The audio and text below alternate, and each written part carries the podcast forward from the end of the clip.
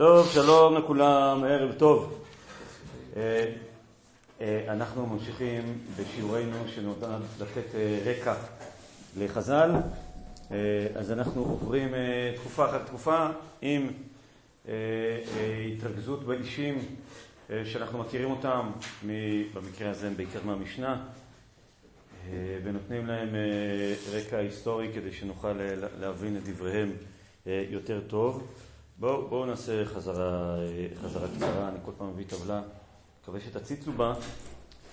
אה, אנחנו רוצים שיהיה לנו ברור, אני חושב שזו פעם אחרונה שצריך להגיד את זה, כי אצל, אנחנו אצל הרומאים מעכשיו ועד הודעה חדשה. כן, בארץ ישראל אנחנו נמשיך פה ונהיה עם הרומאים, אה, אבל בואו נחזור מה לנו עד הרומאים. אז אמרנו שאנחנו משננים את הסדר שהוא פרס, יוון, שמונאים, אז התקופה הפרסית, לנו חשוב להגיד שעדיין היה בנבואה. שזה גמרא, למדתם במבט בפרק אה, ראשון, לא? אז יש שם, אה, אה, גם בסביבות הסוגיות עם אורטוס, וזאת י"ב, איזה משחרב בית המקדש בטלה נבואה. אז כבר מהרשע שואל, מה עם חגי זכרו מלאכי? זה אומר שרוצים להגיד שבעיקר בבית שני לא היה נבואה, אבל זה נכון, זה לא נכון בתחילת בית שני. בעיקר זמן בית שני לא היה נבואה. זה אומר לנו שהמעבר לא היה עם החורבן. היה לנו ביחד גם בית מקדש וגם נבואה בתחילת בית שני. המעבר היה שנכנסו היוונים. כן? אה, אה, אה, חז"ל אוהבים לדבר על נבואה ומולה חוכמה. כן? כל העניינים של חכם עדיף מנביא. כשיש דבר השם מגיע אלינו דרך נבואה, או דבר השם שמגיע אלינו דרך החוכמה, ואנחנו מבינים בתורה. והמעבר הזה הוא לא חל לא בחורבן בית ראשון ולא בבניין בית שני, אלא יותר מאוחר. כשפה יש לנו הבדלים במניין בין מניין אומות ישראל למניין אומות העולם, כמה זמן לוקחת התקופה הזאת, לא חשוב. קוראים לתקופה הזאת עזרא ובדינו, או כנסת הגדולה. תקופה הפרסית, זאת אומרת שהאימפריה הפרסית שולטת בארץ, שלטון די חלש, דיברנו על זה. אה, זמן טוב בסך הכל אה, לעם ישראל, יש להם קצת בעיות עם השומרונים, קצת בעיות עם האדומים. זו, זו התקופה הפרסית שהיא תקופת אה, הכנסת הגדולה. לאחר מכן מגיעים היוונים, התקופה היוונית אנחנו מכירים בפרקי אבות שניים, את שמעון הצדיק ואת אה, אנטיגנוס אה, איש סוחו. התקופה היוונית היא, היא בהתחלה אלכסנדר מוקדון, אחר כך אלכסנדר מוקדון כובש את העולם ומת, מחלק, ירושתו מתחלקת לארבע. אה, בהתחלה את אה, בית תלמי אמורים לשלוט פה איזשהו קרב, שבסופו של דבר דווקא שולטים פה המעצמה הצפונית, כן? קוראים לה במחקר פה בדרך כלל אה, סילבקים, אבל היום שאוהבים לדקדק, קוראים לזה סלאוקים. אבל אותו דבר מבחינתנו לא משנה, שבהתחלה הם בסדר איתנו, עד שמגיע חנוכה, כן? אנטיוכוס הרביעי שעושה אה, גזרות רבות ליהודים, ועל כן קמים נגד המתייוונים. דווקא מרד גדול, ומרד גדול שמצליח. זו הפתעה גדולה שהמרד מצליח, כי אה, אה, לא יהיו יותר, ספוילר, עד אה, סוף הקורס, לא יהיו מרדות שיצליחו, יהיו מרדות, ואף אחת לא, לא תבסס, תקים אה, מדינה. הם הצליחו בקטן ברגע הראשון, המרידות שאנחנו מכירים. הצליחו בקטן בהתחלה, ומהר מאוד אה, תבוא אה, רומא ותשמיד אותה. לא, לא יודע אם מהר מאוד, תוך כמה זמן תבוא רומא ותשמיד אותם, נראה כל מרד בזמנו. אז הצלחה של המרד החשמונאי, והתקופה החשמונאי, מה שקורה במקביל בפרקי אבות, זה תקופת הזוגות. תקופת הזוגות, רק על מעטים מהם אנחנו יודעים, אבל עברנו זוג-זוג, דור אחרי דור, עברנו מה אנחנו יודעים מבחינה היסטורית ואנחנו יודעים מבחינת, מבחינת אותו זוג. כשהזוג האחרון היו בשיעור הקודם, והם הלל ושמאי. הלל השמאי הם אה, מעבר, הם גם אה, אה, אחרונים בזוגות, והם גם סוג של תנאים. בתקופתם, מולך הורדוס, שגם הוא מעבר, הוא איפשהו שריד בית חשמונאי, מבחינת הרומאים הוא קצת שליט מקומי, אבל הוא גם שולט פה מבחינה, מבחינת, מבחינה רומית. זאת שיהיה לנו פה המעבר משני, משני הצדדים. ועכשיו אנחנו בעצם נכנסים לתקופה שתאורטית אפשר לקרוא לו תקופת התנאים, אבל היא לא תקופת המשנה. תקופת המשנה אנחנו נתחיל אותה, נתחיל אותה עם חורבן הבית, נדבר על זה. אני אומר תאורטית בגלל שאנחנו פשוט לא מכירים מספיק. מי שחי בארץ ישראל, בעיקר בירושלים, זה המרכז הרוחני בתקופה עליה אנחנו מדברים, שזה בערך 70 שנה שמתחילים בערך במינוס 4, מינוס 4 זה מותו של הורדוס, או שנגיד במילים אחרות, מי שחי פה אחרי לב ושמיים. הוא בעצם תנא, אלא שאנחנו לא מכירים שמות רבים מהתקופה הזאת. יש לנו את בית הלל ובית שמאי, שזה עיקר פעילותם, יש אומרים שזה כל פעילותם.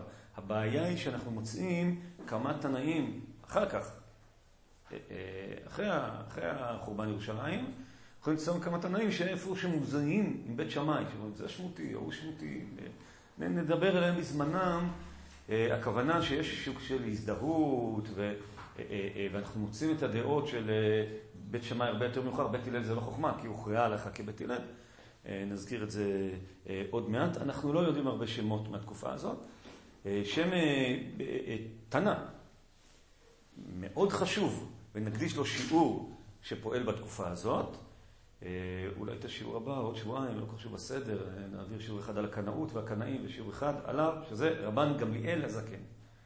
בסדר? שהוא יהיה לנו מרכזי, מצאצאיו של הלל, כנראה נכד של הלל, נדבר על זה עם בן נכד של הלל, שחי בירושלים בתקופה המדוברת, פועל פעולות, מתקן תקנות, ממש קטנה לכל דבר ועניין, חוץ מזה שהוא חי בירושלים הבנויה, כן? הוא חי בזמן בית המקדש, שזה כמו שאמרתי, תנאים בשמם שמוזכרים הרבה במשנה, כמעט אה, אין לנו, גם הוא לא כל כך הרבה. סתם רבן גמליאל כמעט תמיד זה נכדו. שאנחנו קוראים לו בשם הארוך, להבדילו מרבן גמליאל הזקן, רבן גמליאל די יבני. אז הוא לא מופיע כל כך הרבה, אבל הוא כן מופיע, והוא טענה מאוד חשוב, ותיקן הרבה תקנות, ונדבר עליו בזמנו. עכשיו אנחנו רק מעירים על זה שאין לנו כל כך הרבה. אנחנו בתקופה הזאת נדבר על בית הלל ובית שמאי. זה, זה היום, כמו שאמרנו על הקנאים והקנאות. זאת אומרת, הקנאים והקנאות ומקומם פחות בהיסטוריה, שזה אתם יודעים, ובעיקר במקורות, במקורות התנאים שלנו. ונקדיש שיעור לרבן גמליאל הזקן, ונקדיש שיעור למרד הגדול ולחורבן. זה מה שיהיה לנו מעכשיו ועד שנת 70. בסדר? עכשיו זה מינוס ארבע. ואחר כך יהיה לנו כבר משנה, יהיה הרבה יותר פשוט, דור אחרי דור של, התנאים. אז אנחנו בתקופה הזאת, כמו שאמרתי, בערך, אני אומר, אני אומר 70 שנה, כי הורדוס נפטר במינוס ארבע, וגם המרד הגדול מתחיל, זאת אומרת, זה ארבע שנים לפני, והמרד הגדול מתחיל ב-66, ארבע שנים לפני 70. אפשר לדבר על תקופה, התקופה שנקרא לה תקופת הניצבים הרומים, שהיא בדיוק 70 שנה. אוהבים את ה-70 שנה. כן, זה זמן עגול, חורבן בית ראשון, הנביאים אמרו 70 שנה, והוא באמת היה 70 שנה.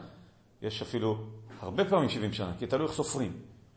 כן, החורבן לא היה בבת אחת, והגאולה לא הייתה בבת אחת. אז השאלה איפה מתחילים ואיפה סופרים, יש הרבה אפשרויות, אבל כל אחד, איפה שהוא לא מתחיל לספור, הוא מסיים את הספירה 70 שנה, 70 שנה אחר כך. מרד בר כוכבא, מתי הוא היה, אתם יודעים? לא, לא, שבע. למה? כדי שיהיה 70 שנה. זה לא במקרה. אז הילדים עושים את החשבון, 70 שנה אחרי החורבן, צריכה לבוא, צריכה לבוא הגאולה. וזה זמן לא כל כך טוב, אם הם עושים את זה זמן ש... זאת אומרת שבתחילתו מאוד הצליח, במפתיע, אבל אם הם עושים אותו בזמן שרומא הייתה יותר חלשה, למשל עשר שנים אחר כך, אז אולי היה יותר סיכוי. אבל הוא נעשה בזמן, בזמן, בזמן דתי. טוב, נגיע. דיה, דיה לצרה... דייר לצער בשעתה. אז אנחנו עכשיו בתקופה שהיא תקופה, בוא נגיד ככה, המשנה זה, זה דבר שלא יאמן. זה, אם אנחנו מתחילים ב-70 ומסיימים, אנחנו לא בדיוק את השנה, אבל בערך 220, יש לנו 150 שנה. 150 שנה, תחשבו על המשנה, כמה, כמה זה, זה, זה פורה בצורה שלא תיאמן. זה, זה, זה ככל הנראה, זה לא, בתקופה הזאת פשוט הדברים נידונים במסודר על ידי אנשים בבתי מדרש, ולא יודע אם כותבים אותם בעל פה, פחות חשוב, אבל הם נערכים והם קיימים. אבל הבסיס צריך להיות קודם, עשרות שנים קודם, אם לא יותר מזה. והניחוש זה שבתקופה שלנו יושבים בבתי מדרש והוגים בתורה שבעל פה. אנחנו לא יודעים איך זה נראה, הכלים המוסדרים של המידות שהתורה נדרשת בהן, י"ג או ל"ב או כמה מידות שיש. אה, אה, הם ינוסחו בצורה חדה יותר מאוחר. אה, אם יהיה לנו, אנחנו נראה, רבי ישמעאל ורבי עקיבא, איך נראה לימוד, לימוד ההלכה בתקופה הזאת, קשה לנו לשים את האצבע, אבל אנחנו מלקטים קצת משניות, ולפי זה מנחשים. ראינו גם שהלל בן בטרה, אז רצו להגיד שהוא דרש פסוקים, אז הביאו שם קל וחומר וגזירה שווה, ראינו את זה, שראש, אני לא זוכר אם זרינו, או שבסוף השיעור כבר מיהרנו ולא הספקנו. בכל אופן תראו על אה, אה, ברייתא. אה, שמלווה אותנו בצורה כזו או אחרת, על תלמידי הלל ושמאי, כן? אמר רבי יוסי, בתחילה לא הייתה מחלוקת בישראל, אלא בית דין של 71 היה בלשכת הגזית. ושאר בתי דין של 23 היו בעיירות שבארץ ישראל. שני בתי דין של שלושה ושלושה היו בירושלים. ובשבתות ובימים תאומים באים לבית המדרש שבהר הבית נשאלת, אה, אה, נשאלה ההלכה, אם שמעו אמרו להם, אמרו להם, ואם לאו, עומדים במניין, זאת אומרת, אה, זה, מצביעים. אם רבו המטמאים טימאו, רבי המטמאים טהרו. משם יצא, ההלכה יוצא ורווחת בישראל. משרבו תלמידי שמאי והלל, שלא שימשו כל צורכן, הרבו מחלוקות בישראל ונעשו שתי תורות. טוב, התוספתא הזאת רומזת לנו מה עדיף, נכון? חד משמעית. למה בימי תלמידי, תלמידי לוי שמאי אה, רבו מחלקות בישראל? כן, זאת אומרת, כי התלמידים לא מספיק ידעו, לא ידעו להכריע. אם היו תלמידי חכמים רציניים, היו מכריעים את ההלכות. זאת אומרת, יש פה תפיסה ש, שיש אמת, והאמת עוברת מדור לדור, ואם יש לך מחלוקות, דבר שהוא רע. זה אומר שלא ביררת את האמת. ולמה בימי תלמידי בית אלוהיות שמיים מתרבים מחלוקות בישראל?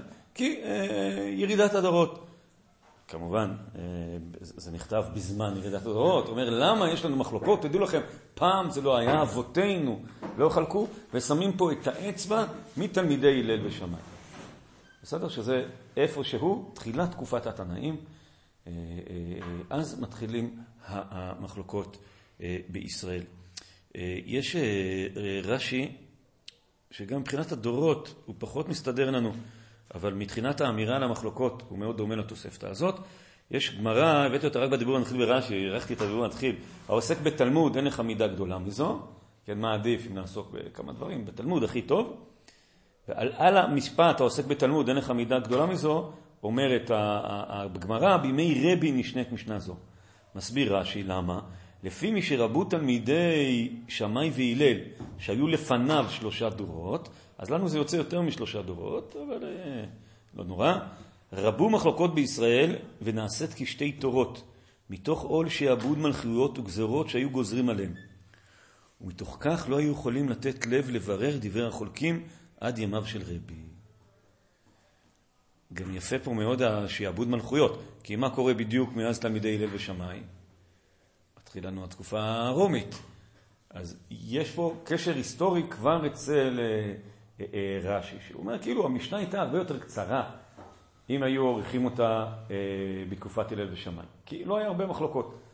אבל אחר כך, שהתרבו כל כך המחלוקות, אז רבי כבר היה צריך ללקט המון המון מחלוקות, בגלל שבתקופה של הרומאים היו מחלוקות. למה? כי אז היה יותר קשה לעם ישראל, ואז התלמידי חכמים לא היו כאלה תלמידי חכמים, ואז הם לא ידעו את האמת, אז הם נצאו, זה אומר ככה, זה אומר ככה. מה זה? רש"י כן, הוא מלמד זכות, אבל אני אומר שיוצא מאוד מתאים אה, היסטורית למה שאנחנו מנסים לומר פה אה, בשיעורים. טוב, אז יש לנו אה, מחלוקות. ולראשונה בעם ישראל, לא יודע בעם ישראל, לראשונה בתוך הפרושים, כן, שתי קבוצות, בית הלל ובית שמאי. אה, אה, אה, על היחס שלהם להלל ושמאי ראינו את ההצעה במחקר, שאולי הם היו קיימים קודם, רק נתנו גושפנקה להלל ושמאי, אבל אין לנו, אין לנו מחלוקות קודם. אז במסכת עדויות יש איזושהי משנה, בית שמאי מתירים את הצרות לאחים ובית הלל אוסרים. כן, אה, במקרה של ייבום, אה, שומרת יבם, אז יש כמה צרות, ויש, זאת אומרת, יש, האח שנפטר יש לו כמה, כמה נשים וגם אה, אה, כמה אחים. אז האם זו קרבה שאוסרת האחים של הנפטר והנשים האחרות של הנפטר? לא זאת ש... שחולצת, אלא שאר האחיות ושאר האחים. כן? אה, אה, אחות, אחות, אה, איך נקרא לזה? אחות חלוצתו. לא חלוץ, כאילו. מבינים? יש הרבה אחים, אחד חולץ לאחת הנשים. אבל יש שם הרבה נשים ויש הרבה אחים, או כמה נשים וכמה אחים. אז הקרבה הזאת, לפי בית שמאי, זה עריות ש... שאסור להתחתן, ולפי בית הלל, מותר להתחתן. מה מיוחד במחלוקת הזאת? מה קורה אם יתחתנו? מה קורה אם יתחתנו? יהיה ממזר. יהיה ממזר לפי בית שמאי, ולא יהיה ממזר לפי בית הלל. הולכים לבית דין של בית הלל, אומר, אתם יכולים להתחתן, ואז הם מתחתנים. ואז בית שמאי אומר, רגע, התחתנת לפי בית הלל, אני לא יכול להתחתן עם הילד. אז מה צריך לעשות? רשימת יוחסין. נכון? צריכים להגיד, בית שמאי יכולים להתחתן רק עם מי שהתחתן לפי בית דין של בית שמאי, רק עם צאצאיו, ובניו ונכדיו וניניו, וממזר זה, זה גם הלאה. אז אומרת על המחלוקת הזאת המשנה, בעדויות. ואף על פי שאלו פוסלים ואלו מכשירים, לא נמנעו בית שמאי מלישא נשים מבית הלל, ולא בית הלל מנישא נשים מבית שמאי. למה? נשמור על אחדות. לשמור על אחדות, מה לשמור על אחדות? אבל יוצא שהוא ממזר. אז מה בית שמאי פה חייבים להגיד? הוא ממזר לשיטתנו, אבל גם אתם יהודים טובים, אם אתם פסקתם, הוא התחתן בהיתר לפי רבותיו. אתם מבינים? יש, יש הרבה פעמים בהלכה כזה דבר, אתה יודע, אתה, אם אתה הולך, לא יודע, בפסח לאכול אצל מישהו שלא פוסק אה, כמותך. אה, יש אפילו יותר קיצוני, שני מחמץ לפי שיטתך. אפשר להעלות כאלה מחלוקות. יש אה, מצה עשירה בעצם לפי מחלוקת ראשונים, אם זה חמץ או לא חמץ. ושולחן ערוך פוסק שזה לא חמץ, והרמה פוסק שזה כן חמץ. אלא שכותב הרמה, אבל זקן וחולה יכולים לאכול את זה. אז אם זה חמץ, למה זקן וחולה יכולים לאכול את זה? מתכוון הרמה, זקן וחולה יכולים לסמוך על השיטה הזאת. זה ברגע שיש שיטה כזאת, גם אם אתה חושב שהם טועים, זה אחר לגמרי. בית שמאי חושבים שזה איסור, ולפי שיטתם הילד ממזר. אבל הם, הם, הם מודים שיש בעולם שיטה, שיטה אחרת. בכל הטהרות והטומאות שהיו למתארים ואלו מטמאים, לא נמנעו להיות עושים טהרות אלו על גב אלו. זאת אומרת, אם יש דבר טמא, דבר הטהור שלי, אני נזהר שלא ייגע בזה. אבל אם יש דבר שאדם משיטת בית הלל, לשיטתו זה טהור, אז אני לא אבוא ואגיד לשיטתי זה טמא, ולכן אני נזהר שלא ייגע. זו אחדות מדהימה, שהלוואי הרי ותהיה היום. מכיר אנשים שקרובי משפחה שלהם לא מתארחים אצלם, כי הם לא אוכלים מהכשרות הנכונה. וזה עוד יותר קיצוני, כי אולי זה סתם אנשים ברחוב לא יודעים, אבל זה, זה, זה פוליטיקה לגמרי. אחד אוכל חתם סופר והוא לא נוגע בלנדאו, ואחד אוכל לנדאו ולא נוגע בחתם סופר. ונמנעים מלאכול אלו אצל אלו. למרות שכשאתה מסתכל מהצד, אתה יודע שאין, זה לא איזה מחלוקת הלכתית נקודות. אתה אומר לו, במה, במה אתה מחמיר? ת, ת, תגיד לי, ב, ב, ב, אתה מפחד שהם מעשרים תרומות ומעשרות שלא מן המוקרב, כאילו, מה? זה לא שיכול להגיד לך איזה דבר הלכתי. זה כך, כשהיה פה אירוח מרגוע בגלבוע, אז הרבה פעמים התקשרו אליי, בדרך כלל חרדים, שלפני שהם באים לאכול, הם מדברים עם הרב. אז בדרך כלל התקלתי אותם בכל מיני שאלות, וכאילו, כן, מה אתה רוצה לדעת? היה מישהו שאמר לי, אני רוצה לדעת, יהודי חרדי יכול לאכול שם. אז אמרתי לו, אפילו אני אוכל שם. הוא לא מכיר אותו, מבחינתו התקשר, התקשר לרב. לפעמים אמרתי כל מיני ירקות עלים מוקפדים, הגזר שלנו גלת, והוא מבסוט, וזה, גלת זה מושג של, של בשר, חלק. אז באמת בית הלל ובית שמאי זה, זה לא היה כך, לא נמנעו, לא יודע, לא היה כך. יש עדות במסכת עדויות שהם סמכו אחד, אחד על השני. הירושלמי, אני חושב שמפורסם, אבל אולי לא במילותיו, אז בואו נקרא את זה במקור. כעדא דתייני, ירושלמי יבמות, בארבע א', כל הרוצה להחמיר על עצמו לנהוג כחומרי בית שמאי וחומרי בית הלל, על זה נאמר, והכסיל בחושך הולך. וואו, הוא מחמיר. לו היה לנו זמן, היינו לומדים את המשנה לרבי טרפון, כדאי היית לחוב בעצמך, שעברת על דברי בית הלל. אה, אה, אני חושב שזו הביקורת עליו, שהוא לא פסק כבית שמאי, כי הוא רצה להחמיר כבית שמאי. אולי נלמד את זה טרפון, זה סיפור יפה. מכירים? פעם אחת הייתי מהלך בדרך, אה, ואז מגיע זמן קריאת שמע, אבל לפי בית שמאי זה בשוכבך, אז הוא צריך להישחרר. אז הוא יורד מהחמור, ובאים ליסטים, ואז אומרים לו, כדאי היית לחוב בעצמך שעברת על דברי בית הלל, אז מה? הוא פסק כבית שמאי. הוא לא פסק כדברי בית שמאי, חשוב להגיד שם. כי בית שמאי פוסקים שאין דבר כזה זמן קריאת שמע. הרי בית שמאי אומרים, בשוכבך ובקומך, שזה כשאתה קם וכשאתה שוכב. ובית הלל אומרים, זמן שכיבה וזמן קימה. אין דבר כזה זמן קריאת שמע של ערבית. זמן קריאת שמע של ערבית לבית הלל היה, אבל הוא פשוט החמיר על עצמו גם כבית שמאי. הוא רצה בזמן בית הלל, אבל לשכב כבית שמאי. זה הביקורת עליו. ותראו איזה ביקורת פה. מי שעושה את שני החומרות והכסיל בחושך הולך. אה, זה חשוב לדעת, מי, ש, מי שמחמיר בכל שיטה הוא מחמיר, והכסיל בחושך הולך. זאת אומרת, אתה צריך שיהיה לך אידיאולוגיה. תחמיר באידיאולוגיה מסוימת. אל, אל תחמיר סתם כי מצאת מישהו שמחמיר. אבל אני חושב שאני לא צריך לצעוק על זה, אני צריך לצעוק את המשפט הבא. ככולי אלו ואלו נקרא רשע. מי שמחפש את הקולה בכל שיטה, אתה צריך שיהיה לך שיטה. אם אתה מחמיר ככל השיטות, אתה כסיל. אבל אם אתה מקל ככל השיטות, אתה רשע. אלא או כדברי בית שמיים ככוליהם וחומריהם, או כדברי בית הלל ככוליהם וחומריהם. הדא דתימר עד שלא יצא בת קול. זה לא יאמן, זה, פלורליזם גמור. תחליט אם אתה מבית של... או בית שמיים. מה, אני יכול להחליט שאני מבית שמיים? אומר הירושלמי, זה ציטוט מברייתא, מתקופת בית הלל ובית שמאי. גם תשימו לב שהיום אני לא יכול להגיד לך, תחליט, או שאתה זה או שאתה זה. כי הייתי צריך להגיד לו שזה או שזה או שזה או שזה או שזה. כל השיעור היה אומר, הולך רק בלמנות את מה שאתה יכול להחליט כאיזה שיטה אתה. היה ביהדות שתי שיטות, ותחליט, אל תחמיר כשניהם ואל תקל כשניהם. על מאיר זה ירושלמי עד הדתימה עד שלא יצא בת קול, אבל כשיצא בת קול לעולם הלכה כדברי בית הלל, וכל העובר על דברי בית הלל חייב מיתה. זה מאוד אה, קיצוני, כל הירושלמי הזה, כן? יש פה כסילים ורשעים וחייבי מיתות, אבל אה, אה, אומר הירושלמי, הברייתא הזאת היא ברייתא עתיקת יומין, מתקופת בית הלל ובית שמאי. אבל בהמשך יצאה בת קול והכריעה הלכה כבית הלל, ומאז אסור לפסוק כדברי בית שמאי. ומביא ירושלמי ראיה לשיטתו, תנא יצא בת קול ואמרה, אלו ואלו דברי אלוהים חיים הם, אבל הלכה כבית הלל לעולם. יש איזה טיפה ניסוח אה, שונה אה, בבבלי, זה משפט מאוד ידוע, אלו ואלו דברי אלוהים חיים. זה אה, סיסמה של בתי המדרש המתחדשים, נכון? כאילו אלו ואלו דברי אלוהים חיים. אני חושב שהם מוציאים דבר מהקשרו. כי אלו ואלו דברי אלוהים חיים, והלכה כבית הלל. הם אומרים אלו ואלו דברי חיים, ולכן אפשר לעשות מה שרוצים.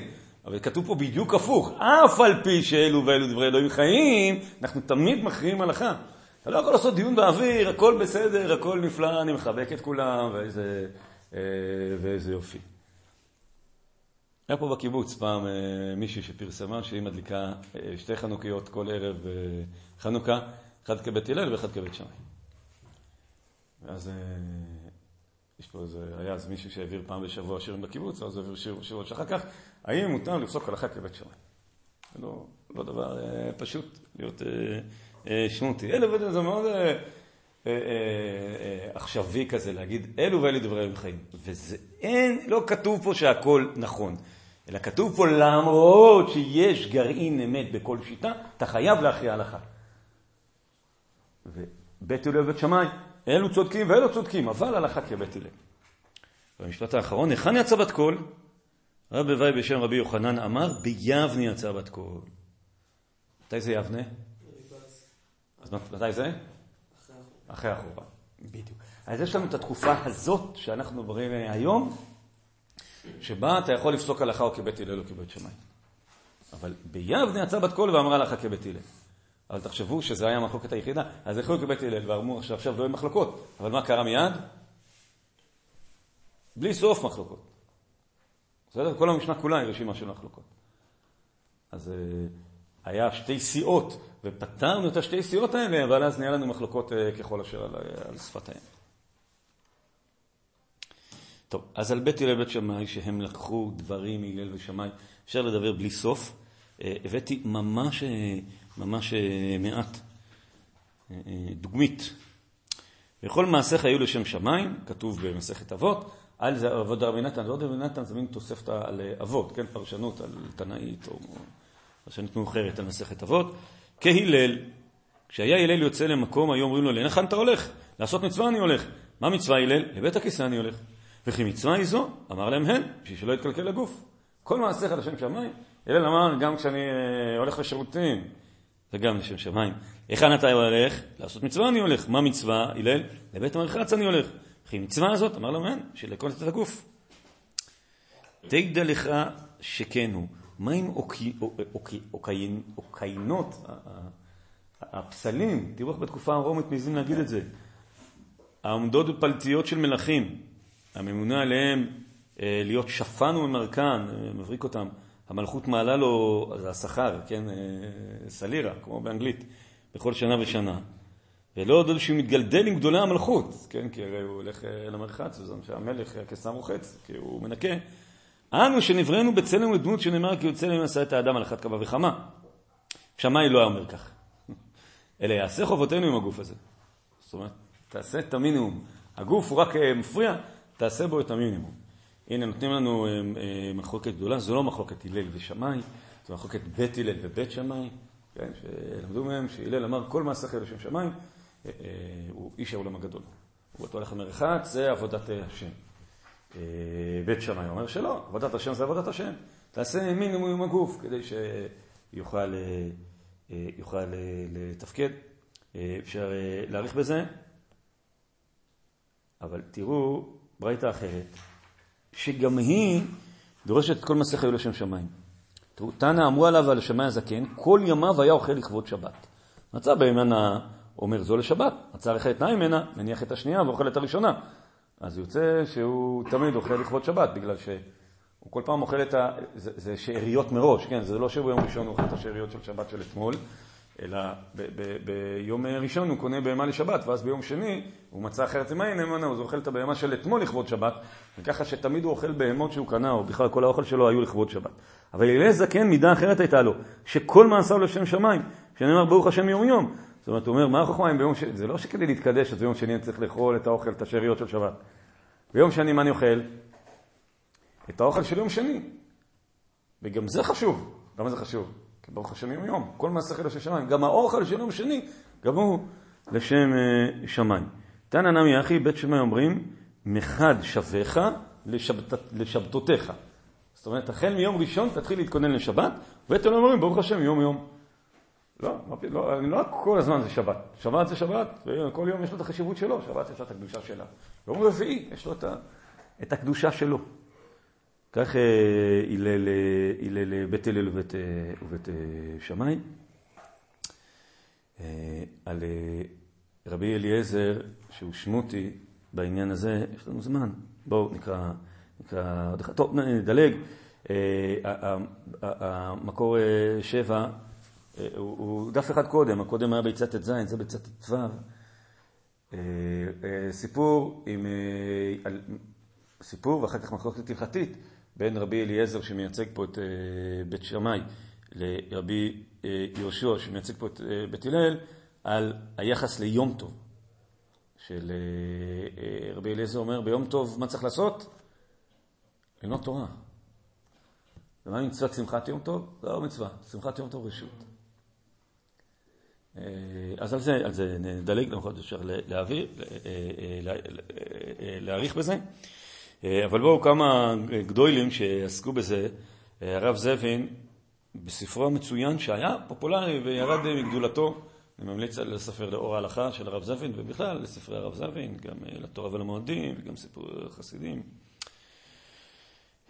אומר הרב זבין, הוא לוקח הרבה מאוד מהחוקות בבית הלל ובית שמאי, ומראה שיש ביניהם הבדל של בכוח ובפועל.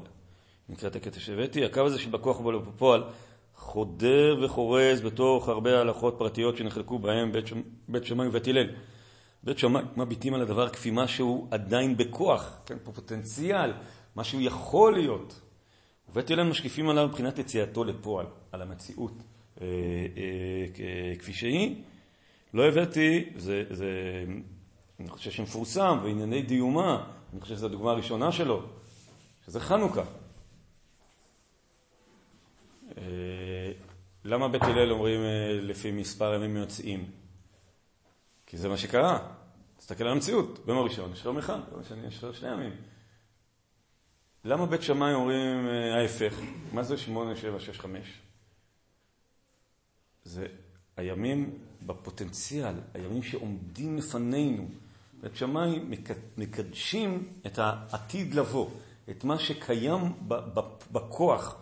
ובית הלל מקדשים את מה שקיים בפועל. יכול להיות שזה קשור למה שאמרנו קודם, עם השבת או הימי חול, עם הגוף או לא גוף, ברוך השם יום יום, שהקדושה שלה עכשיו.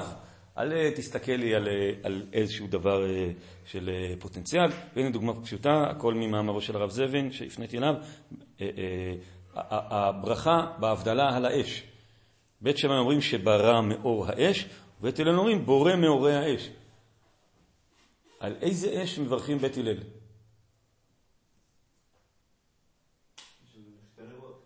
כן, אבל, אבל מה זה בורא מאורי האש? האש עכשיו. ובית שמאי? בית הלל אני מברך על האש שהדלקתי עכשיו במוצאי שבת. ובית שמאי, מה זה שברא מאור האש? אש, הקדוש ברוך הוא בעולם ברא כוח של אש. כן, מברכים על האש שבכוח מול הברכה על האש אה, שבפועל, והנה מחלקת אה, אה, ממש מקסימה בעיניי, שמביא רב זבין, על מצוות שכחה. העומר שהוא סמוך לגפה ולגדיש, לבקר ולכלים, הוא שכחו. הוא שכח ערימה של העומר בדיוק כשהוא, כן, כשהוא, למה הוא שכח? כי הוא, כי הוא שם את זה ליד הבקר. ואז הוא בא, אחר כך הוא קשר את הבקר, אז נשארה לו ערימה ליד. בית שמאי אומרים, אינו שכחה, ובית הלל אומרים שכחה. למה שלא יהיה שכחה? אבל הוא שכח שם, אה, אה, אה, הוא שכח עומר. למה שלא יהיה שכחה? כי הוא עתיד לחזור בשביל הבקר והכלים. אז אם הוא עתיד לחזור, אני מסתכל על המציאות העתידית. זה ממש הקצנה מאוד של בית שמאי, לפרוט את זה ממש לפרוטות טכניות. זה לא נקרא שכחה, כי אתה עתיד לחזור לשם. ובית הלל אומרים, אתה שכחת, אז במציאות אתה שכחת, הם לא מסתכלים על מין זיכרון, זיכרון אה, אה, בפועל. אז הבאתי שם את, אה, את הראש של המשנה הזאת, בית שמאי סברי, כיוון שמונח אצל דבר מסוים, עתיד לזוכרו, ולא בשכחה. מה זה עתיד לזוכרו? אבל עכשיו הוא שכח. אבל אם עתיד לזוכרו, אז כאילו הוא זוכר את זה עכשיו. זה מין אה, שכחה כזאת פוטנציאלית של, של, אה, של, אה, אה, אה, אה, בעולם. גם המקור הבא, עדיין לפי זה, תנו רבנן. אה, בית שמאי אומרים, לא ימכור אדם חמצן הנוכרי, אלא אם כן יודע בו שיכלה בו קודם הפסח, דברי בית שמאי.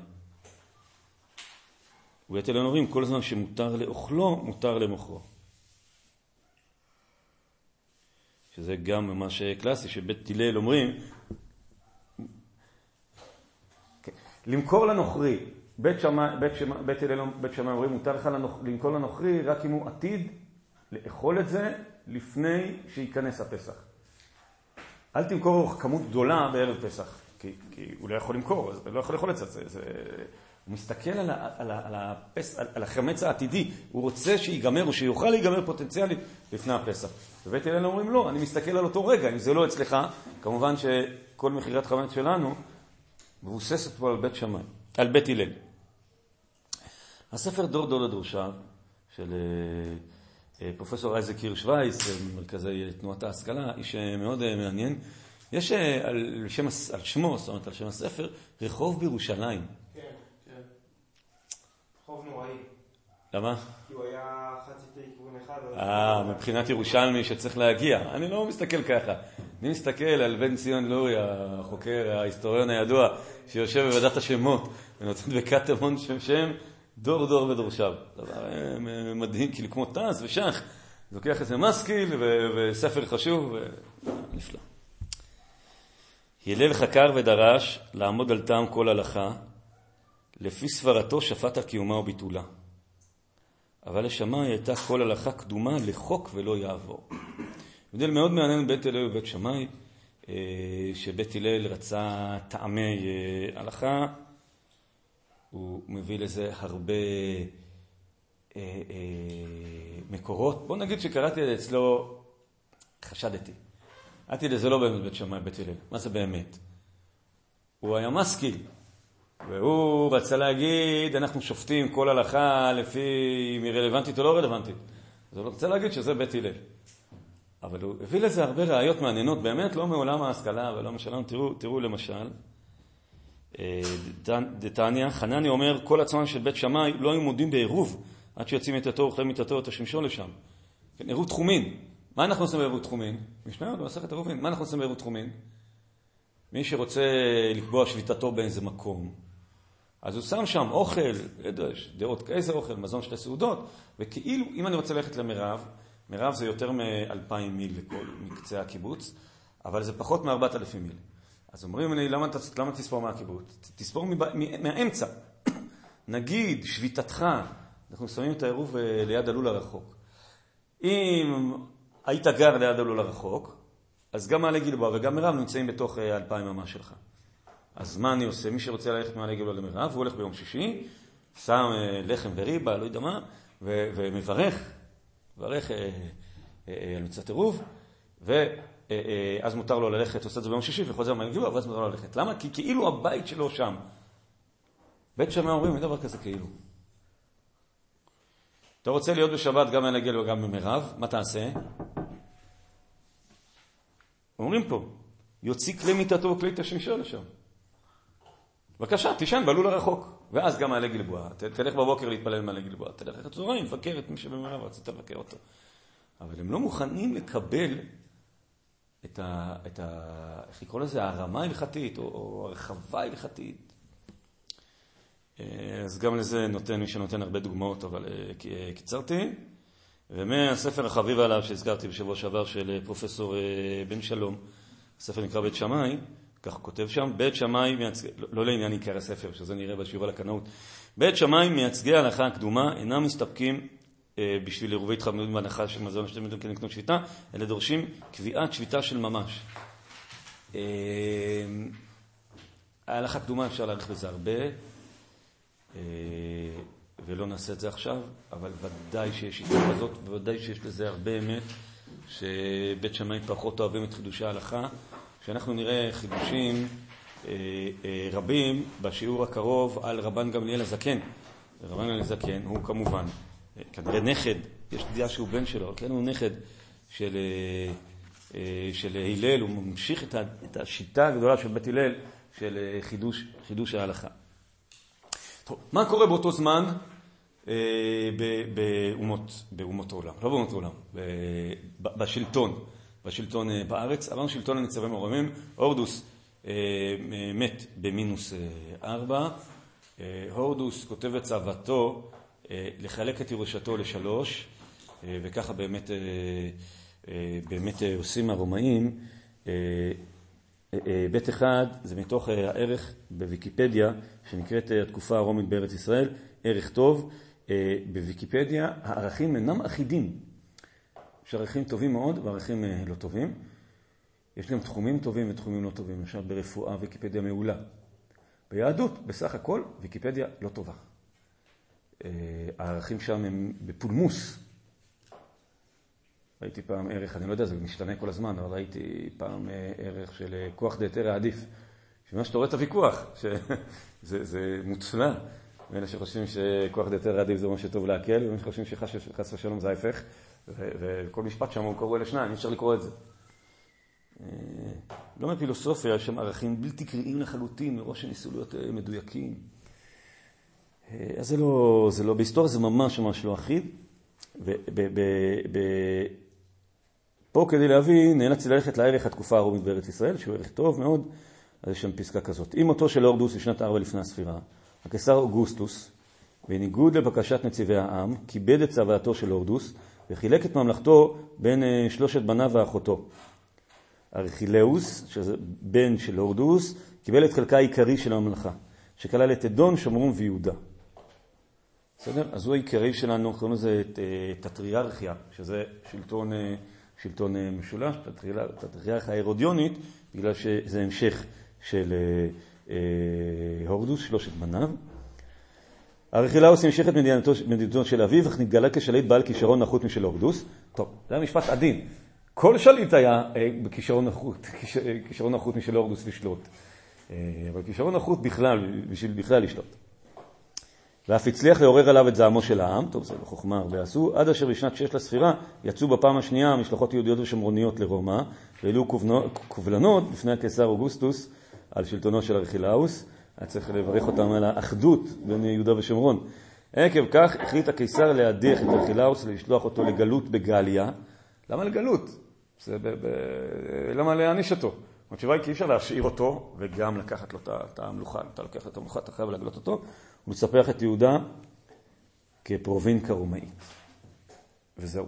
יהודה הופכת להיות פרובינקה או פרובינציה או פרובנס תלוי אה, איך אתם הוגים את זה, באיזה ארץ.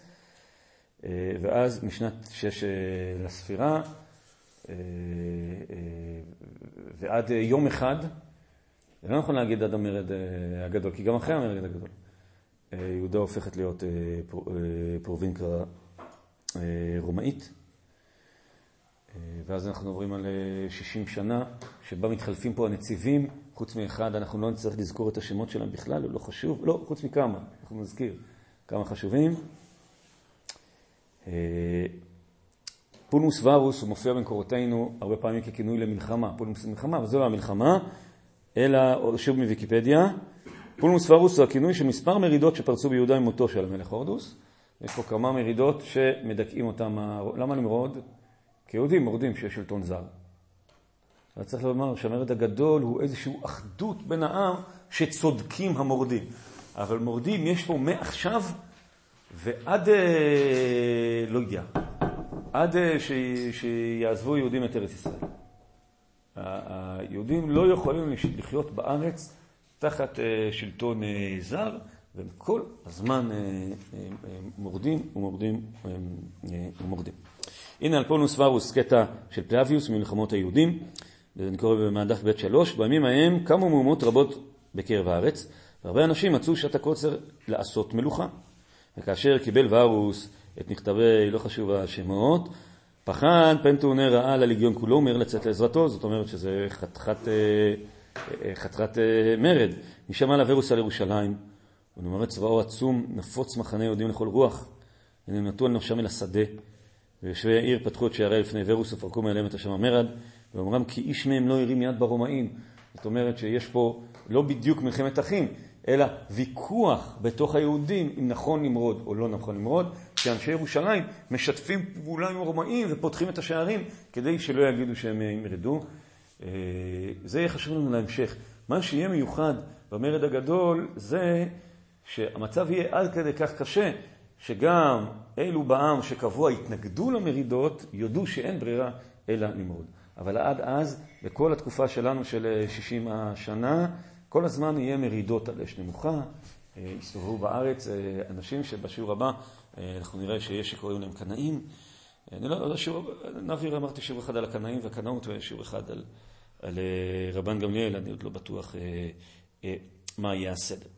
אבל מעכשיו נקדיש את, את, את, את השיעור עד סופו לאחד הניצבים הרומיים בתקופה הזאת, ש... מ-37, אה, מ-37 עד 44, הוא מבחינת הרומאים הוא נציב רומי, אבל מבחינת היהודים הוא מלך ישראל. אה, וזה אגריפס. אה, התואר המלא זה אגריפס הראשון, אבל גם סתם אגריפס זה הוא, הוא החשוב, כן, רחוב אגריפס זה הוא, כשאומרים אגריפס המלך, זה הוא. על אגריפס השני אולי נדבר באחד השיעורים הבאים, הוא היה פחות חשוב, מלך בעבר הירדן, כשאומרים אגריפס, מדברים על, על אגריפס אה, אה, הראשון. אה, אתם רואים פה ציור שרטוט קצת מסכן, לא, לא מצאתי, לא מצאתי שרטוט טוב, אז הכנתי בעצמי.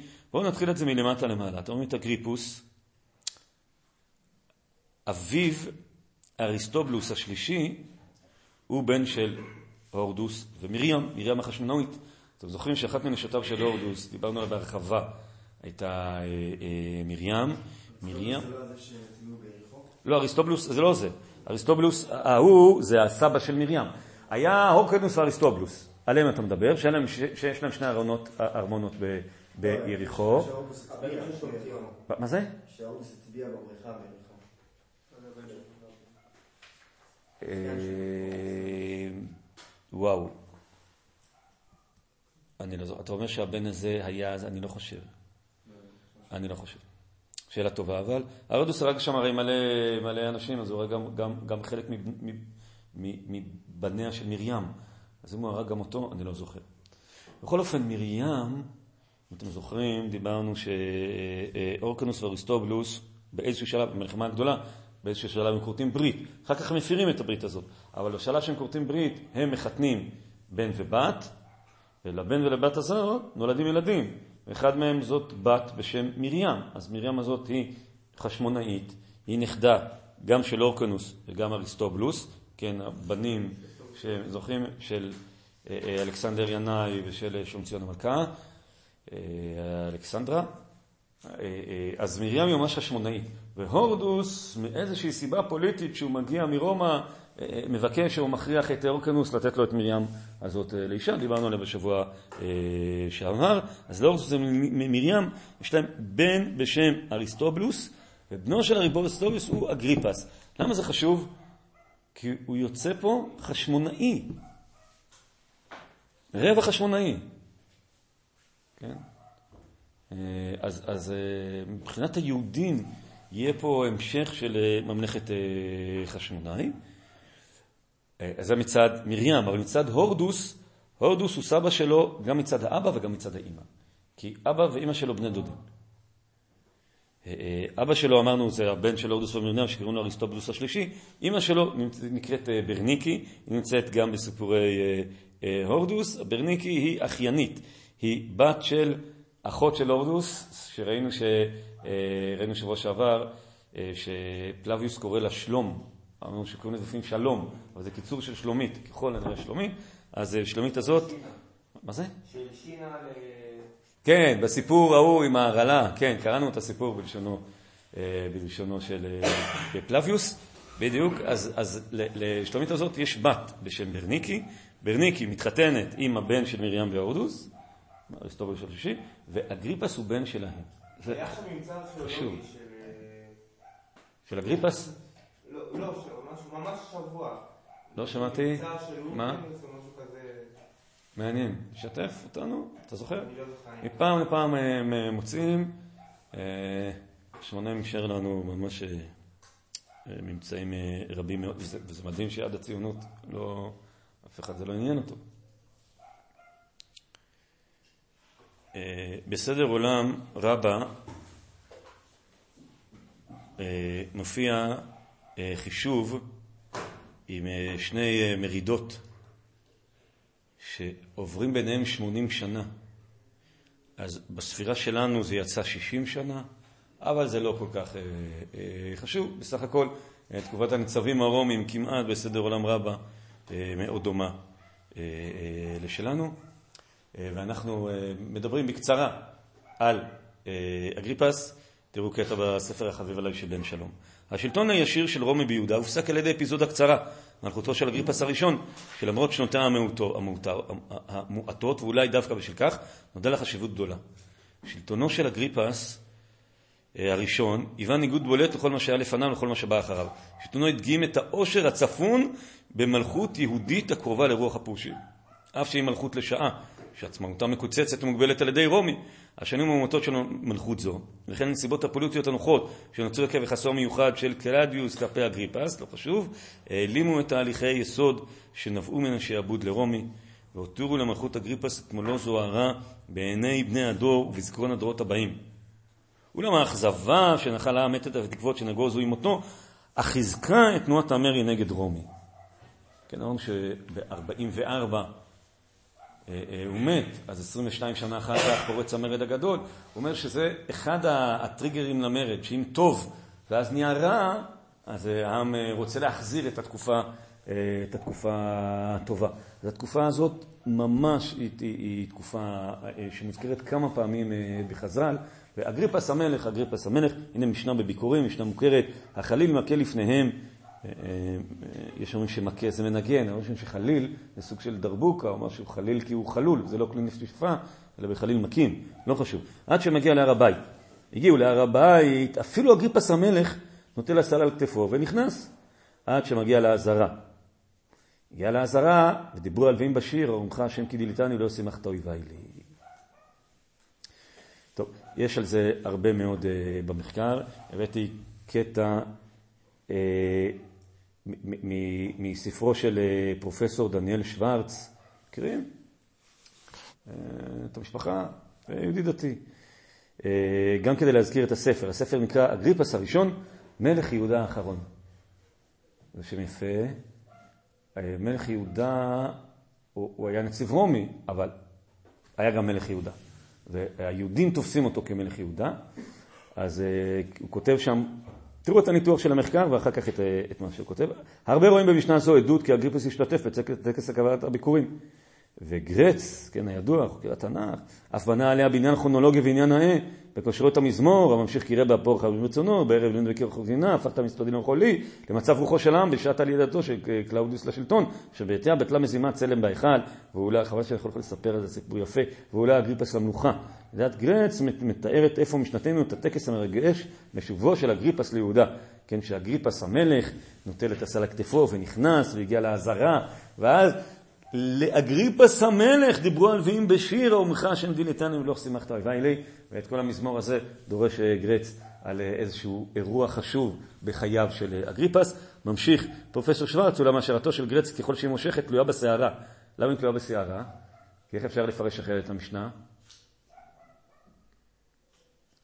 הגיעו להר הבית, מהרגע הזה אסור שהסל יהיה אצל החמור או, או שהעוזר, אלא אתה חייב לשים את הסל על כתפך.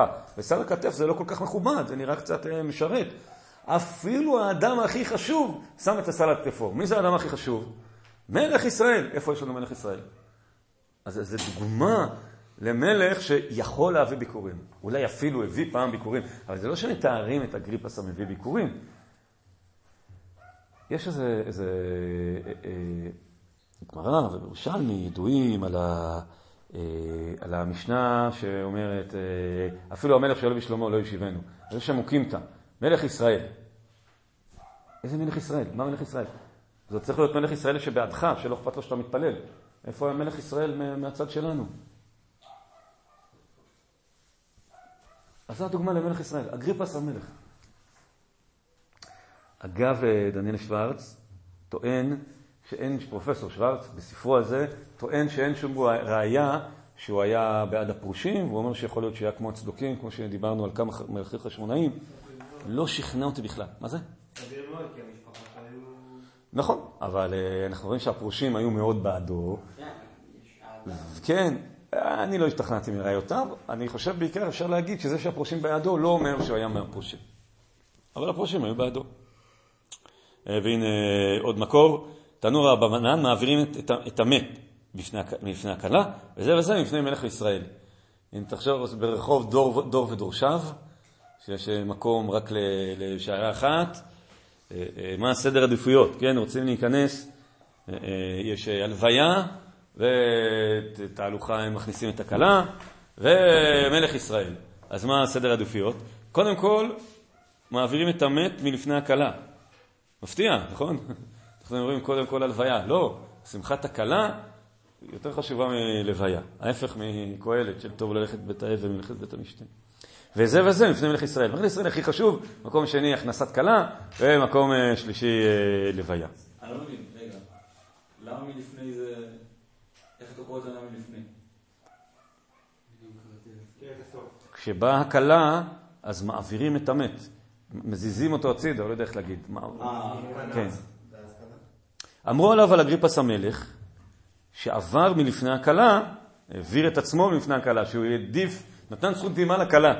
ושיבחו חכמים. זה לא מובן מאליו ששיבחו חכמים, כאילו, זה לא הכבוד שלך, זה כבוד המלוכה. אבל הוא היה ענב וצנוע. הוא עבר ברחוב עם השיירה, וצריכים לסגור את הרחוב שהמלך ילך, פתאום ראה שם אה, שמחה, ומה יש שם?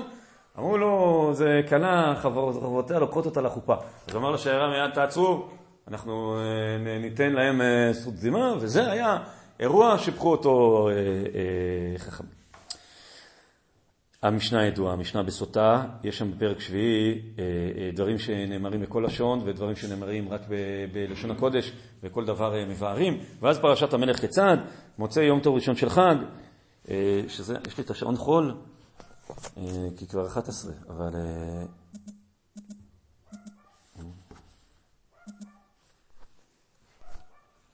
אני לא רוצה לגזול את זמנכם, אבל אה, שעה אני מרשה לעצמי. אז יש לנו עוד מעט זמן. אז, אז מהר, במוצאי יום של חג, בשמיני, במוצאי שביעי, זה הקל, עושים לו בימה של המלך בעזרה של עץ, הוא יושב עליה, טדדדדדן, חזר הכנסת, ספר תורה, ונותן לראש הכנסת, ראש הכנסת נותן לסגן, ספר תורה כמו מגילה שלנו. מעבירים את זה ככה, ונותן לכהן גדול, קודם נותן למלך, והמלך עומד ומקבל, ויושב, וקורא ויושב. למה הוא קורא בישיבה? כי הוא מלך, זה ארוך, זה כבוד המלך, אבל הוא נעמד כדי לקבל את המגילה. אגריפס המלך עמד וקיבל וקרא עומד. הוא לא התיישב, הוא קרא בתורה כשהוא מחזיק את ספר תורה, תחשבו על מגילת אסתר שלנו, לא על ספר תורה שלנו, ושיבחו חכמים, עוד פעם משבחים אותו חכמים. כן, שנתן כבוד לקריאת התורה ועמד. וכשהגיע ללא תאכל עליך איש נוכרי, כן, הוא קורא בתחסת דברים, חלקים לא תאכל עליך איש נוכרי, זלגו עיניו דמעות. למה? הוא מלך, והוא, לא, והוא איש נוכרי. אמרו לו, אל תתיירא אגריפס, אחינו אתה, אחינו אתה, אחינו אתה. זה לשון המשנה, ואומר על זה רש"י, כן, לא רק זלגו עיניו דמעות, ממש שאנחנו מתרגשים מזה, אומר רש"י, אחינו אתה שאימו מישראל. טוב, לרש"י לא היה טבלה כזאת מסודרת כמו שיש לכם, כי... מה זה? לא, הקליפוס פה זה הקליפוס שלנו. מה, מלך ישראל? אתה רוצה, אם, אולי אתה אומר, ליישב את רש"י, אז אומרים שאימו הייתה קיפרוס? לא, יש הרבה דעות שאומרות שזה גם מסדר הרבה יותר... אה, כי באופן כללי, אם, אה, אם אה, אגריפס שלנו, אז אימו זאת ברניקי, שאימא שלה זאת שלומית, שאימא שלה זאת אשתו של אנטיפטר, שהייתה נסיכה נבטית. אם הולכים רק מאימהות, לא מגיעים. צריך קודם כל ללכת לאבא שלו, לאריסטובוס השישי, ועכשיו להתחיל לדבר. ולהגיד, אז אריסטובלוס, אבא שלו אמנם זה הורדוס, אבל אימא שלו זאת מרים, החשמונאית, שהיא יהודייה גמורה, בת מלכים, מכל הצדדים. אולי לא התכוונה אחממש. כן, אני לא יודע אם אז, אנחנו מדברים, אתם זוכרים, כן, אה, בתקופת אה, דור אחד אחרי הלל ושמאי, אה, בתקופת בית הלל ובית שמאי, לא יודע איך פסקו הלכה, אבל העם ראה אותו בתוך אחינו. אבל תראו איזה מקור, אחינו אתה, אחינו אתה, אחינו אתה. הוא הרי דברש את הפסוק, לא תאכל עליך איש נוכרי. תראו, יש מקור בירושלמי, מקרב אחיך תשים עליך מלך. כל שתמנהו עליך לא יהיה אלא מן הברורים שבאחיך. מה זה מן הברורים שבאחיך? מה זה? יהודי שאפילו עבר את הרבנות של היום. לא, לא נגזים, אבל יהודי שאביו עמו, אה, אה, אביו עמו יהודים. ממש זה להוציא מידי אה, אגריפס. ואמרנו שכמה התרגשנו... לא, כי כתוב מלך שאתה, כל שתמנהו עליך, אבל אם מישהו אחר ממנה אותו עליך. אה, לא, הם רוצים להגיד, הוא לא באמת מלך. תתייחס אליו כאילו מישהו מינה אותו עליך. כולנו התרגשנו, אחינו אתה, אחינו אתה, אחינו אתה, תראו מה יש בבבלי. תנא משני דרבי נתן, באותה שעה נתחייבו שונאי ישראל כליה, שהחניפו לו לאגריפס. שונאי ישראל זה סגי נאור של ישראל, כן, ישראל, צועקים לו אחינו אתה. אומר הקדוש ברוך הוא, אתם עומדים באזהרה וצועקים אחינו אתה, חכו חכו עשרים שנה ואני מחריב את בית המקדש. זה, זה, ממש קריאה לגנאי. אתם שומעים פה את הוויכוח, נכון, של הקנאים וה... אנחנו אפילו נראה שיש שקוראים להם בית הלל ובית שמאי. את הוויכוח של אלה שמתנגדים למלכות רומי, ואומרים, האגריפס הזה הוא רומאי, מה אתם רוצים? אל תראו אותו כיהודי, כי אימא שלו זאת ברניקי. ואלה שצועקים לו, אחינו אתה, שאומרים, לא, מה פתאום, אתה משלנו, כותב פרופסור בן שלום, כיצד משתקפת דמותו של אגריפס בספרות התלמודית? במשנה, נשמרה מסורת חיובית ביותר כלפיו, וגם אגדות שונות על אגריפס המפוזרות בתוספת הבבא במדרשים, מידות על האהדה ועל האהבה שאהבו אותו בקרב החכמים והעם, ראינו כמה פעמים שהודו לו חכמים. אין להכחיש שלעובדה הזאת יש כך חשוב, להתחשב בהם איכותו הקצרים. לעומת זאת, במקורות שנשתמרה גם מסורות, במקורות נשתמרה גם מסורת אחרת, העוינת לאגריפס, והקשורה לסיפור האוהד המסופר עליו במשנה. שראינו. אפשר להסיק במידה רבה של ודאות שהייתה קיימת התנגדות לאקריפס, או לפחות הסתייגות חלפה ממנו, בקרב חוגים פרושים קנאיים. חוגים אלה לא השלימו כנראה עם מוצאו, וודאי שלא יכלו להשלים התנהגותו כמלך הלניסטי, והיה ויכוח בעם, אה, אה, אבל במשנה נשאר רק דברים אה, חיוביים. מעניין אם זה אומר משהו על עורך המשנה. אני לא יודע פעם איך להתייחס לזה. להגיד, את זה רבי, רבי הוא מצאצאי אה, הלל, אולי בת הלל היו לטובתו, אני לא יודע. שני מקורות האחרונים, כותב פלביוס על מותו.